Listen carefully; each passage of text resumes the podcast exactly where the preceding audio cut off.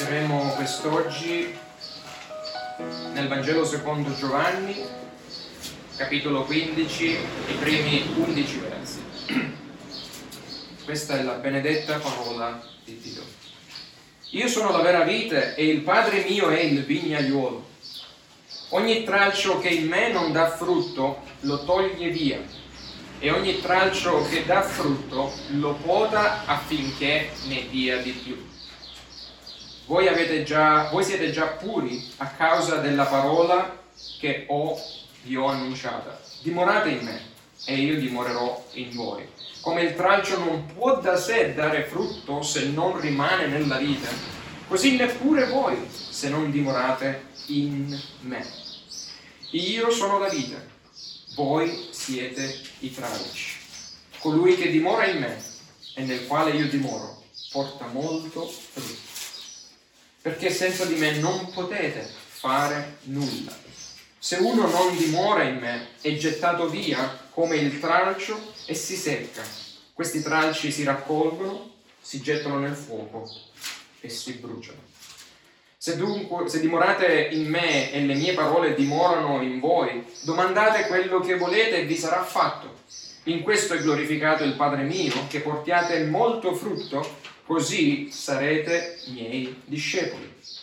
Come il Padre mi ha amato, così anch'io ho amato voi. Dimorate nel mio amore. Se osservate i miei comandamenti, dimorerete nel mio amore come io ho osservato i comandamenti del Padre mio e dimoro nel suo nome.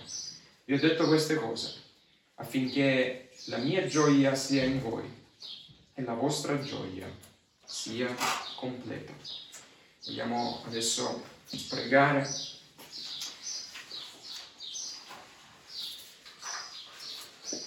Padre Celeste, ancora quest'oggi noi ci rivolgiamo a te in Cristo per ringraziarti per la tua parola, per chiedere che mediante il tuo Santo Spirito tu possa aprire il nostro cuore, la nostra mente affinché possiamo comprendere appieno. E Padre, chiediamo che tu possa farci ritenere l'insegnamento e nel nome di Cristo noi veniamo a te. Amen. Poi a te, sedervi.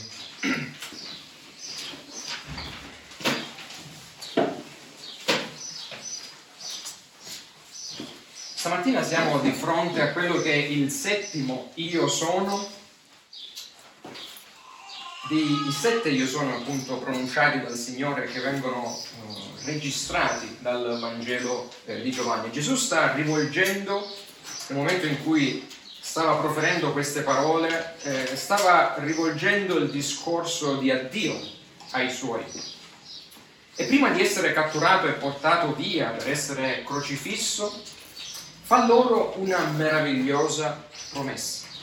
Questa promessa è valida ancora oggi per la sua Chiesa.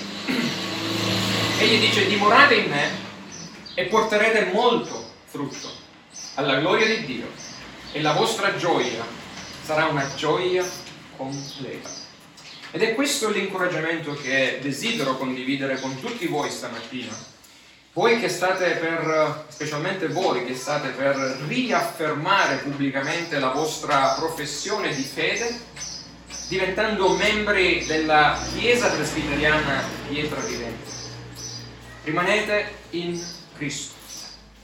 Rimanete in Cristo e il vostro frutto sarà sicuro e il vostro frutto sarà duraturo.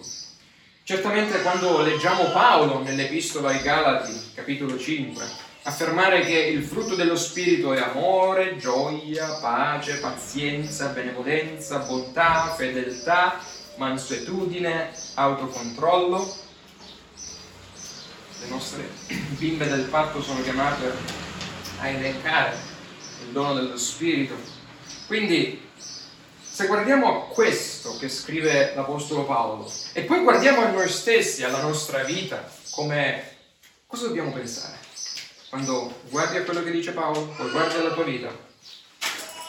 Io? Io non provo molto amore per quel tale che mi ha offeso nell'intimo. Autocontrollo? Quando mi scattano i famosi 5 minuti, altro che autocontrollo.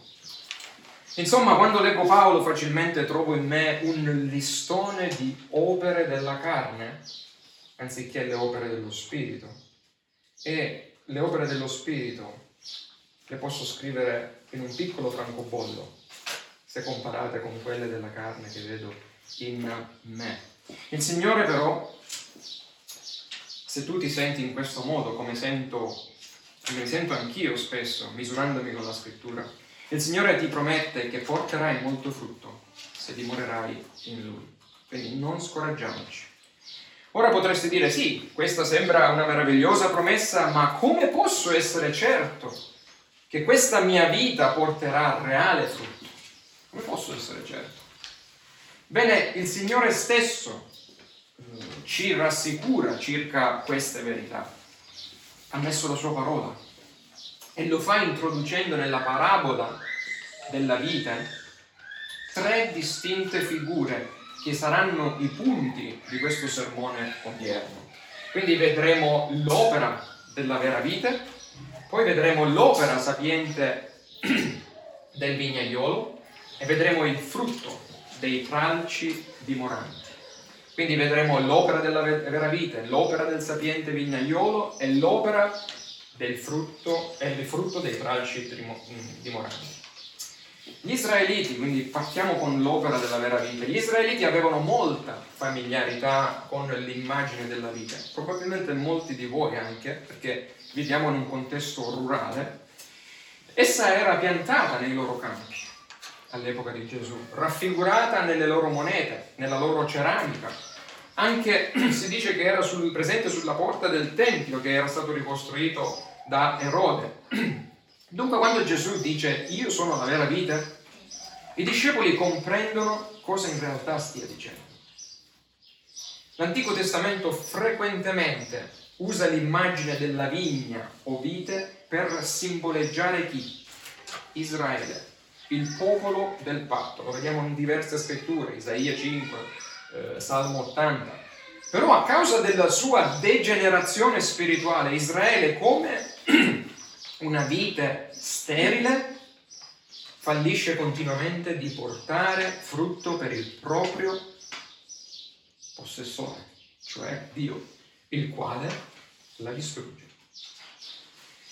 In contrasto con il fallimento di Israele, Gesù invece è la vera vite che invece porta il frutto che Israele ha fallito di portare. Egli è la vera vita, la realtà alla quale Israele era ombra nell'Antico Testamento e puntava. Israele puntava a Cristo, il vero Israele. E Cristo è colui che realizza ciò che Dio si aspettava dal suo popolo. Identificandosi come vera vita, Gesù si assume tutta la responsabilità di assicurare la fecondità spirituale del suo popolo. E sulle sue spalle la responsabilità del nostro frutto, ossia dei tralci che dimorano in lui. Nel versetto 4 dice, come il tralcio non può portare frutto da se stesso, se non dimora nella vite, neanche tu puoi portare frutto se non dimori in me. La presenza del frutto dipende interamente da chi? Dalla vite, dal tronco, non dal tralcio dalla sufficiente opera di Cristo, non dallo sforzo personale del credente. È una buona notizia o una brutta notizia questa?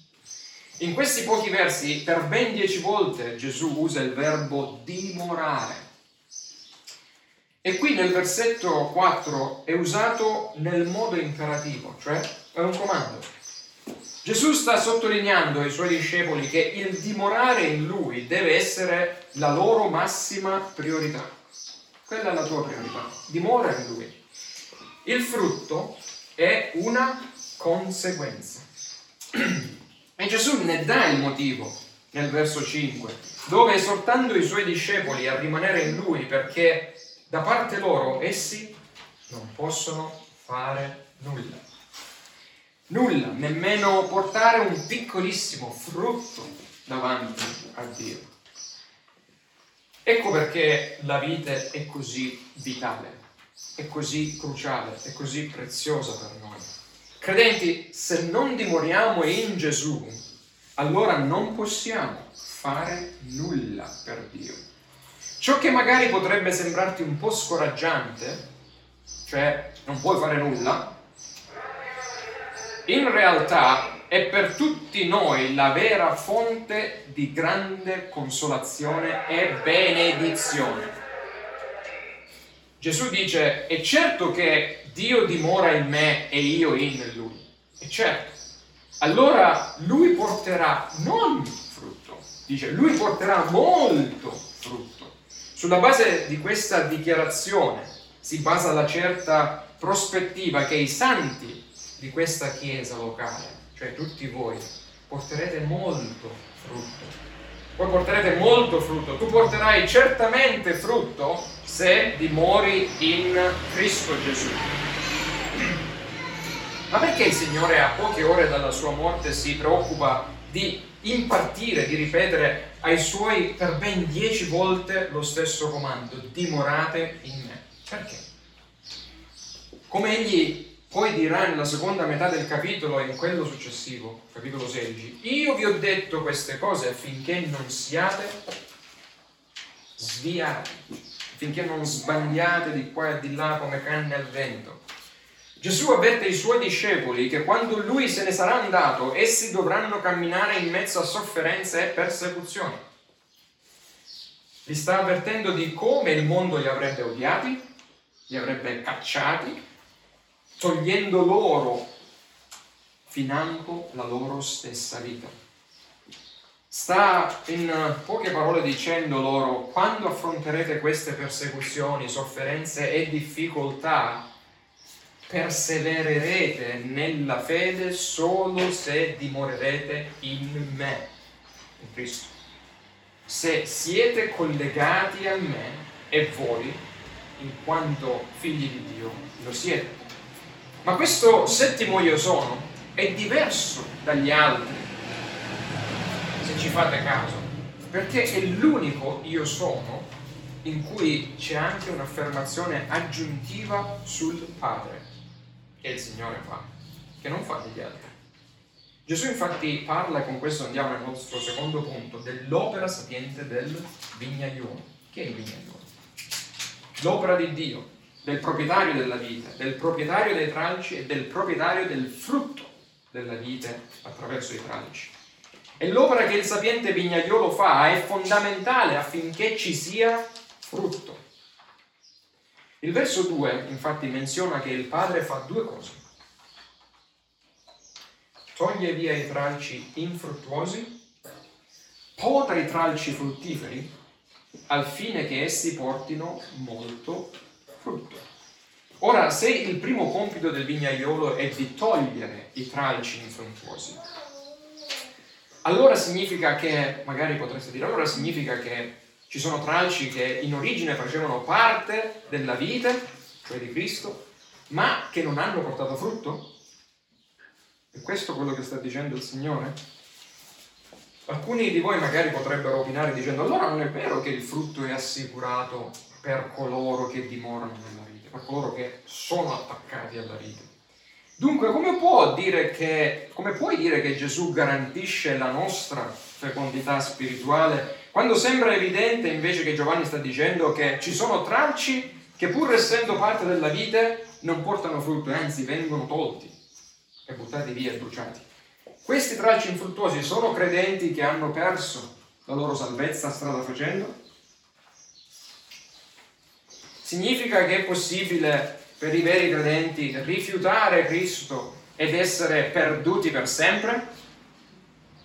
No, e grazie a Dio che lo abbiamo compreso. Questo testo è uno dei tanti testi cavallo di battaglia di molti che sposano le dottrine arminiane, che frettolosamente vogliono giungere a questa conclusione. Tale testo non dice questo. E ce ne sono decine e decine di altri testi in Giovanni stesso che rassicurano che un vero credente in Gesù Cristo sarà salvato e preservato sino alla fine.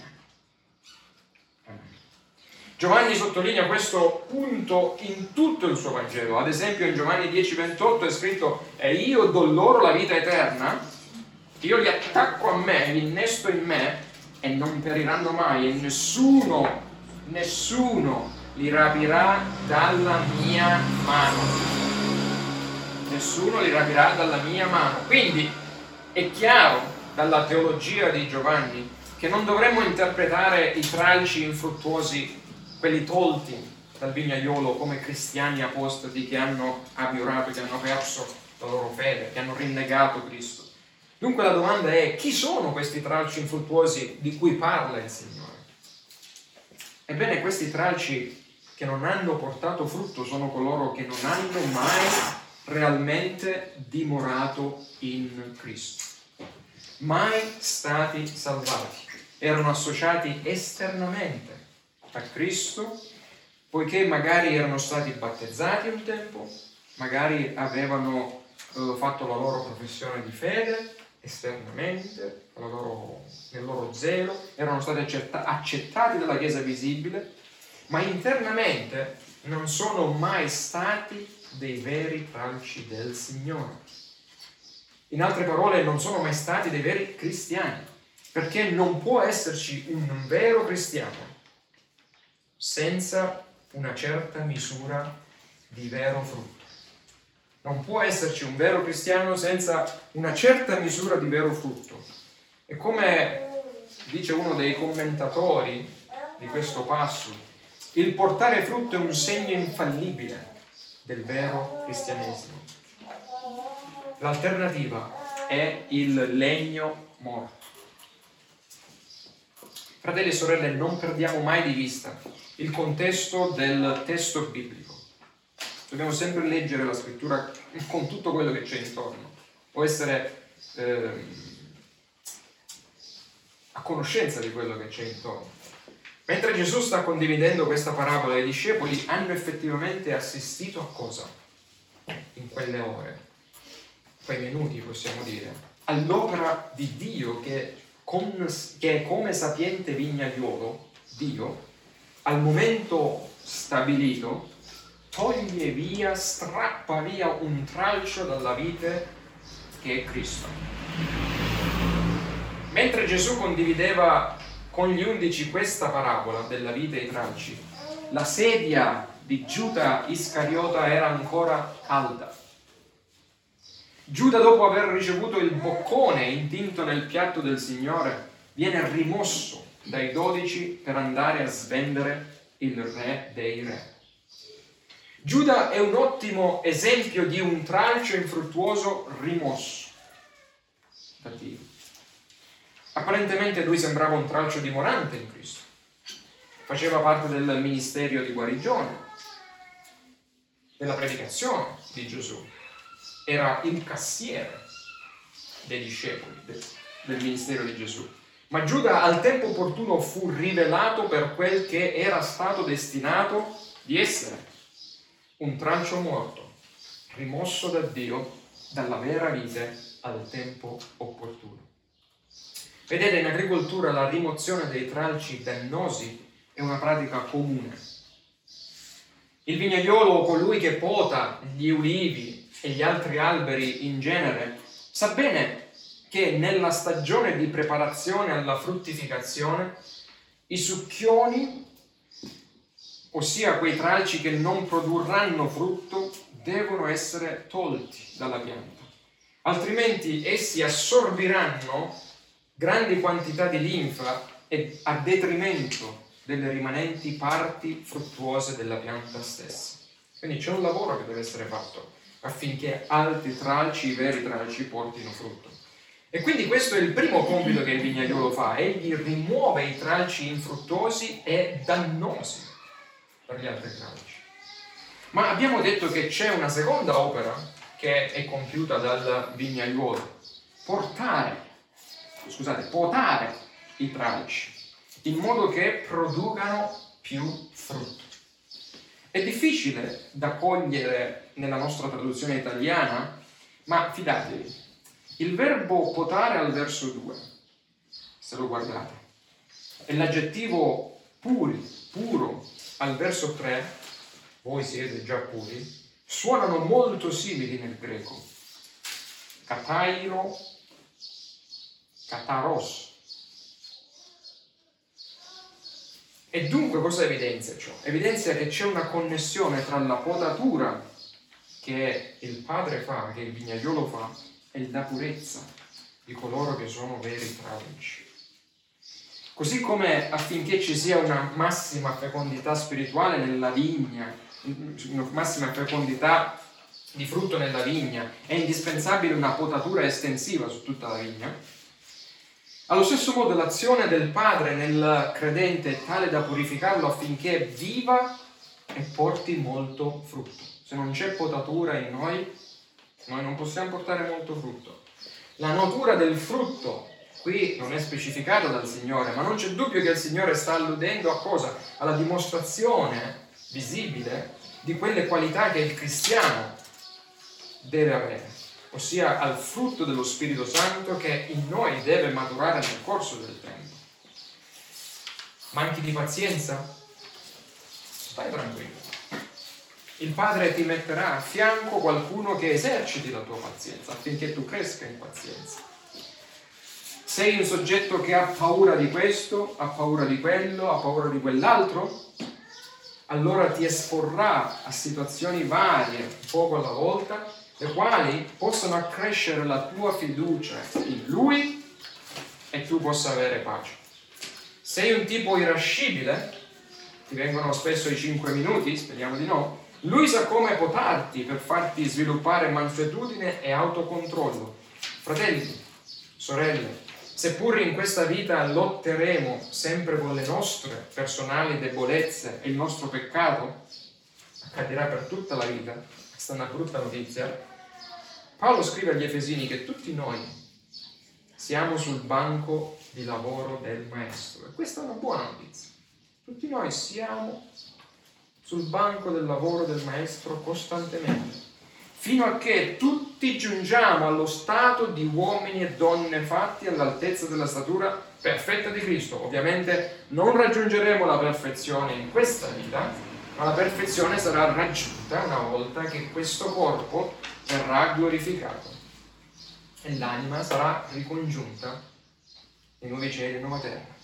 Questo processo di potatura e purificazione da parte del sapiente vignaiolo è necessario e indispensabile affinché nel tempo, nel tempo, non è una cosa che si fa come la giustificazione che è istantanea, ma nel tempo è un lavoro dello Spirito affinché si formi il carattere di Cristo in me e in te. Chiama la santificazione, chiama la maturazione del frutto dello Spirito, in te la sostanza non cambia. Tu sei lavorato dal Padre in virtù del fatto che sei salvato dall'opera di Cristo già presente in te. E poiché sei stato dichiarato giusto, giustificato per Cristo, il Padre ti pota, ti lavora affinché Egli possa aumentare il frutto dello Spirito in te. L'idea che viene qui trasmessa è la stessa che troviamo in un certo senso in Giovanni 13, quando Cristo dice ha già purificato il suo popolo, siete già puri, dice, il quale può già portare una certa quantità di frutto, colui che è giustificato dal Signore. La salvezza stessa è un frutto dello Spirito. Ma Dio, come vignaiolo, poda le nostre abitudini peccaminose santificandoci, quindi poda le nostre abitudini peccaminose, santificandoci e mettendoci in grado di morire sempre di più al nostro peccato per vivere secondo la sua giustizia. È così che noi cristiani siamo continuamente santificati dal processo doloroso della potatura di Dio, che ci permetterà però di portare frutto in abbondanza. Maggior frutto è sempre sinonimo di maggior sofferenza. Maggior sfrutto è sempre sinonimo di maggior sofferenza. Così come la potatura crea sempre uno stress alla pianta che viene potata, allo stesso modo il credente mentre è potato soffre, non è piacevole la potatura. A volte potremmo chiederci, Padre, perché stai permettendo questa potatura proprio adesso e proprio lì, in quel punto stai tagliando? Perché stai permettendo questa difficoltà? O che cosa, o, o che questa sofferenza bussi nella mia vita proprio ora? Perché? Fratello e sorella, care bambine del patto, anche se il processo di potatura può essere in quel momento doloroso e scomodo, il risultato finale è sempre piacevole e prezioso. Questa è la buona notizia. Dal fine, dalla fine del 2010 e per un periodo di circa due anni ho ricevuto diverse sforbiciate dalla sapiente mano di Dio nella mia vita, la quale, le quali sforbiciate hanno potato drasticamente diverse aree della mia vita, toccandomi negli affetti, toccandomi nel fisico, toccandomi negli interessi lavorativi, ma ciò che in quel momento consideravo essere una sofferenza eccessiva e inaccettabile mi ha invece fatto maturare. E il frutto che quella stagione di potatura prolungata ha portato lo potete vedere anche voi oggi. Non sarei certo qui se non fossi passato attraverso tutte quelle necessarie stagioni di dolorosa potatura decise per me dal sommo vignaiolo. Forse proprio ora ti trovi in un momento di dolorosa potatura nella tua vita cristiana. Forse Dio sta rimuovendo qualcosa dalla tua vita e ciò fa molto male. Forse stai attraversando gli effetti di una malattia, la perdita di una persona cara, Magari qualcuno che ascolta la registrazione sta sperimentando il dolore di una relazione interrotta. Sì, è dura. Il processo di potatura è doloroso. Ma, fratelli e sorelle, non scoraggiamoci. Il Signore ha promesso che la potatura farà abbondare il frutto, il tuo frutto. Quindi abbiamo parlato della vera vita che è Cristo, abbiamo parlato di Dio come il sapiente vignaiolo che toglie, strappa il non eletto e poda l'eletto. E arriviamo al nostro ultimo punto, al frutto dei tralci dimoranti. Ci sono due tipi di tralci che vengono presentati qui, lo abbiamo già visto, quelli che portano frutto e quelli che non portano frutto, e quelli che non portano frutto vengono strappati e gettati nel fuoco, ma i tralci che portano frutto sono coloro che dimorano veramente nella vita. Giovanni ancora nel verso 4 dice come il tralcio da solo non può portare frutto se non dimora nella vita, così neanche voi se non dimorate in me. Ma il dimorare cosa significa? Il dimorare eh, nel termine comune significa eh, vivere in un posto in maniera continuativa, avere una dimora eh, stabile, costante. Ma cosa significa realmente dimorare in Cristo? Eh, ci dice di dimorare. Eh, com'è che possiamo dimorare realmente in Cristo? Ci sono almeno tre aspetti del dimorare in Cristo che possiamo evidenziare brevemente in questo passaggio. Soprattutto se guardiamo al verso 7, Gesù dice, se dimorate in me, le mie parole dimorano in voi. Domandate quello che volete, vi sarà fatto. Quindi un aspetto del dimorare in Cristo è che la sua parola dimori in noi. Dimoriamo in Cristo quando la sua parola dimora in noi, giorno e notte, sia che si tratti di leggere la Bibbia durante le vostre devozioni personali, sia che si tratti di studiare la Bibbia con regolarità o il venire ad ascoltare con regolarità la parola predicata nel giorno del Signore. Tutto questo, quindi uno non esclude l'altro, eh? più facciamo, più ci immergiamo nella scrittura meglio è, ma tutto questo fa parte del dimorare in Cristo. Rimani in Cristo come? Rimanendo nella sua parola. Dimori in Cristo dimorando nella sua parola, fidandoti di essa e sottomettendoti ad essa. Un altro aspetto del dimorare, il secondo, in Cristo è la preghiera. Verso 7. Leggiamo, se dimorate in me, domandate quello che volete e vi sarà fatto. Gesù vuole che preghiamo, vuole che preghiamo il Padre, vuole che portiamo a Lui le nostre petizioni, le nostre preoccupazioni, i nostri pensieri. Pregare Dio è il modo in cui cresciamo nella nostra relazione con Lui, conoscendo ed accettando sempre più la Sua volontà per noi. Non è che noi preghiamo e gli portiamo la nostra lista della spesa e pretendiamo che lui la esaudisca. È così che noi tralci otteniamo nutrimento dalla vita. Ovviamente il verso domandate quello che volete vi sarà fatto, se non lo mettiamo insieme a un altro verso, fa veramente danni. Io non vado a chiedere, Dio dammi quella casa, perché la voglio la casa appartiene a qualcun altro, non desiderare la cosa d'altri. Quindi, domandate quello che volete vi sarà fatto, non significa che Dio è il genio della lampada e deve esaudire ogni nostro volere. Tale verso è da affiancare al verso in Giacomo 4, il capitolo 4, verso 3. Domandate e non ricevete, perché domandate male per spendere nei vostri piaceri. Riceviamo solo soltanto se chiediamo secondo la volontà di Dio. E come impariamo la sua volontà? Dimorando, ruminando, memorizzando, comprendendo la sua parola e quando chiediamo secondo la sua parola, riceviamo. Vivere e pregare secondo la sua parola ci aiuta a dimorare in Cristo. E l'ultimo aspetto nel, del dimorare in Cristo è l'essere connessi con la sua Chiesa. Se tutti noi siamo tralci collegati alla vita, ciò significa che siamo anche connessi gli uni con gli altri, tramite la vita che ci porta tutti insieme. 1 Corinzi 12, 27 dice, ora voi siete il corpo di Cristo e membra di esso, ciascuno per parte sua. Tutti noi siamo parte meravigliosa del meraviglioso corpo di Cristo, anche se siamo peccatori.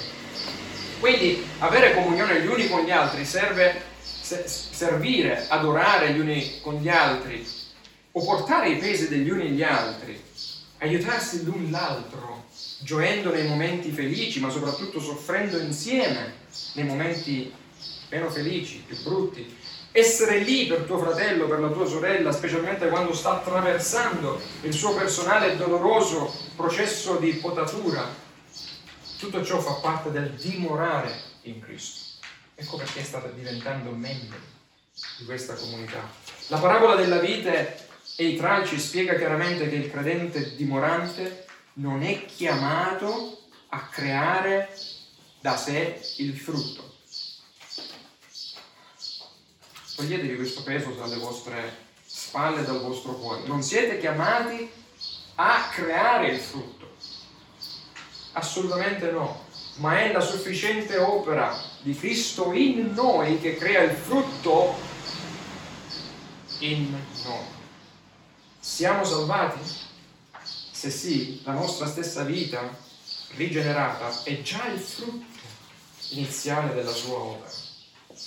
Nel leggere tale brano c'è il potenziale rischio di credere che il Signore comandi ai suoi di portare frutto. Voi dovete portare frutto. Se non stiamo attenti, capiamo questo. Se pensi questo, stai confondendo le parole di Gesù, il quale dice, è vero che chi non porta frutto sarà gettato nel fuoco per essere bruciato, ma Gesù non dice che bisogna portare frutto, altrimenti non puoi essere salvato. Il credente non porta frutto per ottenere la giustificazione davanti a Dio, per meritare la salvezza.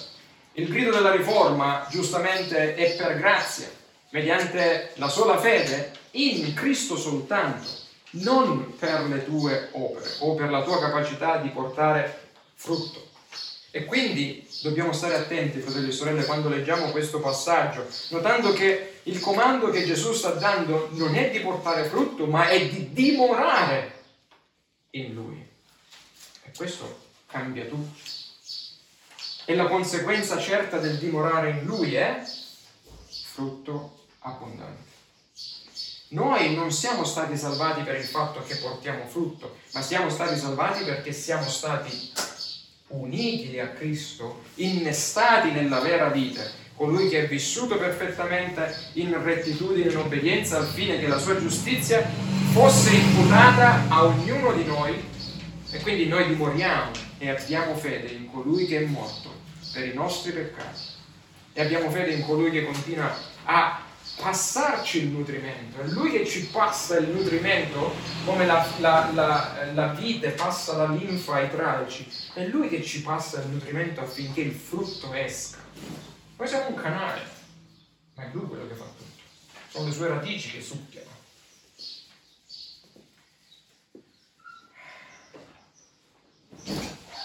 Quindi tutto questo riposa sulle sue, non sulle nostre spalle.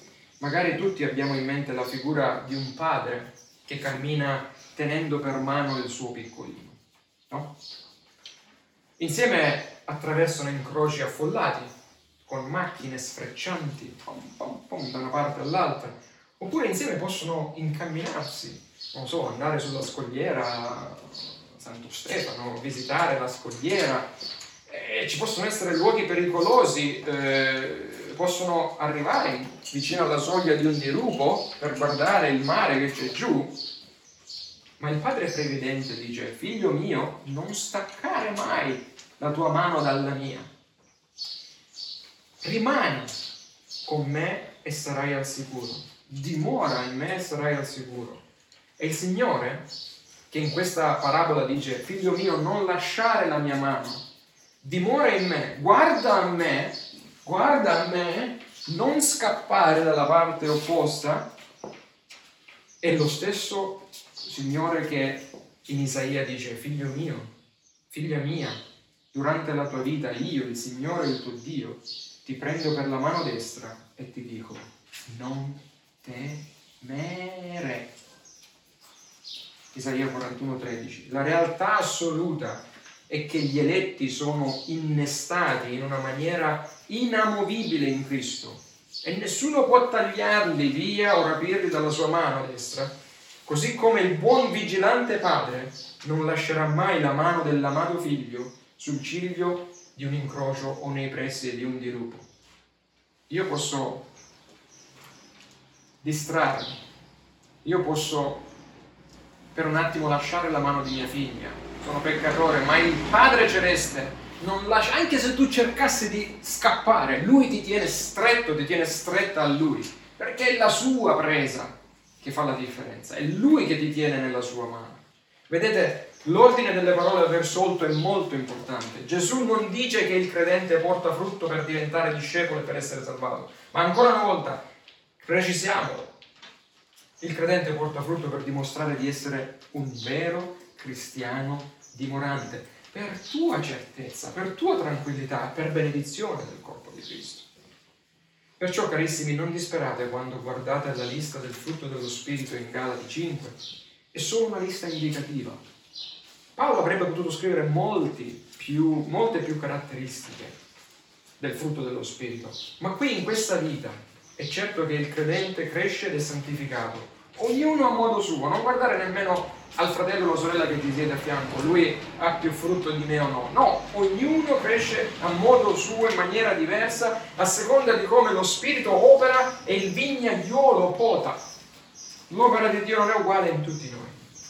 Un vero cristiano glorificherà sicuramente Dio, egli porterà certamente frutto perché continua a dimorare in Cristo, la cui sufficiente eh, opera in noi crea in noi il frutto maturo e abbondante. Dunque, fratelli e sorelle, non dimentichiamo che il portare frutto non è, comando, non è il comando dato da Gesù. Il comando ricevuto è di dimorare in Lui. E la promessa è che questo darà il suo abbondante frutto nella Chiesa pietra vivente. Per il credente di portare frutto non è mai una minaccia, non vedetela come una minaccia ma come una promessa. Io lo porterò il frutto perché il Signore lo ha detto. Indipendentemente da quale, o in quale condizione, a quale punto di partenza io sono. Per via dell'opera redentrice di Cristo in te e dell'opera santificante del Padre in te, che ti fa dimorare e portare molto frutto in Cristo. Questo avverrà. Vogliamo pregare. Vogliamo pregare. Padre Celeste, ti ringraziamo per il dono del nostro Signore Gesù Cristo, la vera vita, che ha prodotto per noi i frutti della giustizia e dell'obbedienza. Grazie Padre per essere il sommo vignaiolo che pota via da noi tutti ciò che potrebbe essere impedimento per il frutto. Aiutaci a ricordare questa promessa nei giorni a venire, che ci hai dato per non vacillare, per stare saldi e dimoranti in Cristo, la vera vita, affinché a te vada tutta la gloria e la nostra gioia sia completa in Cristo, nel cui nome noi ti preghiamo. Amen. Amen.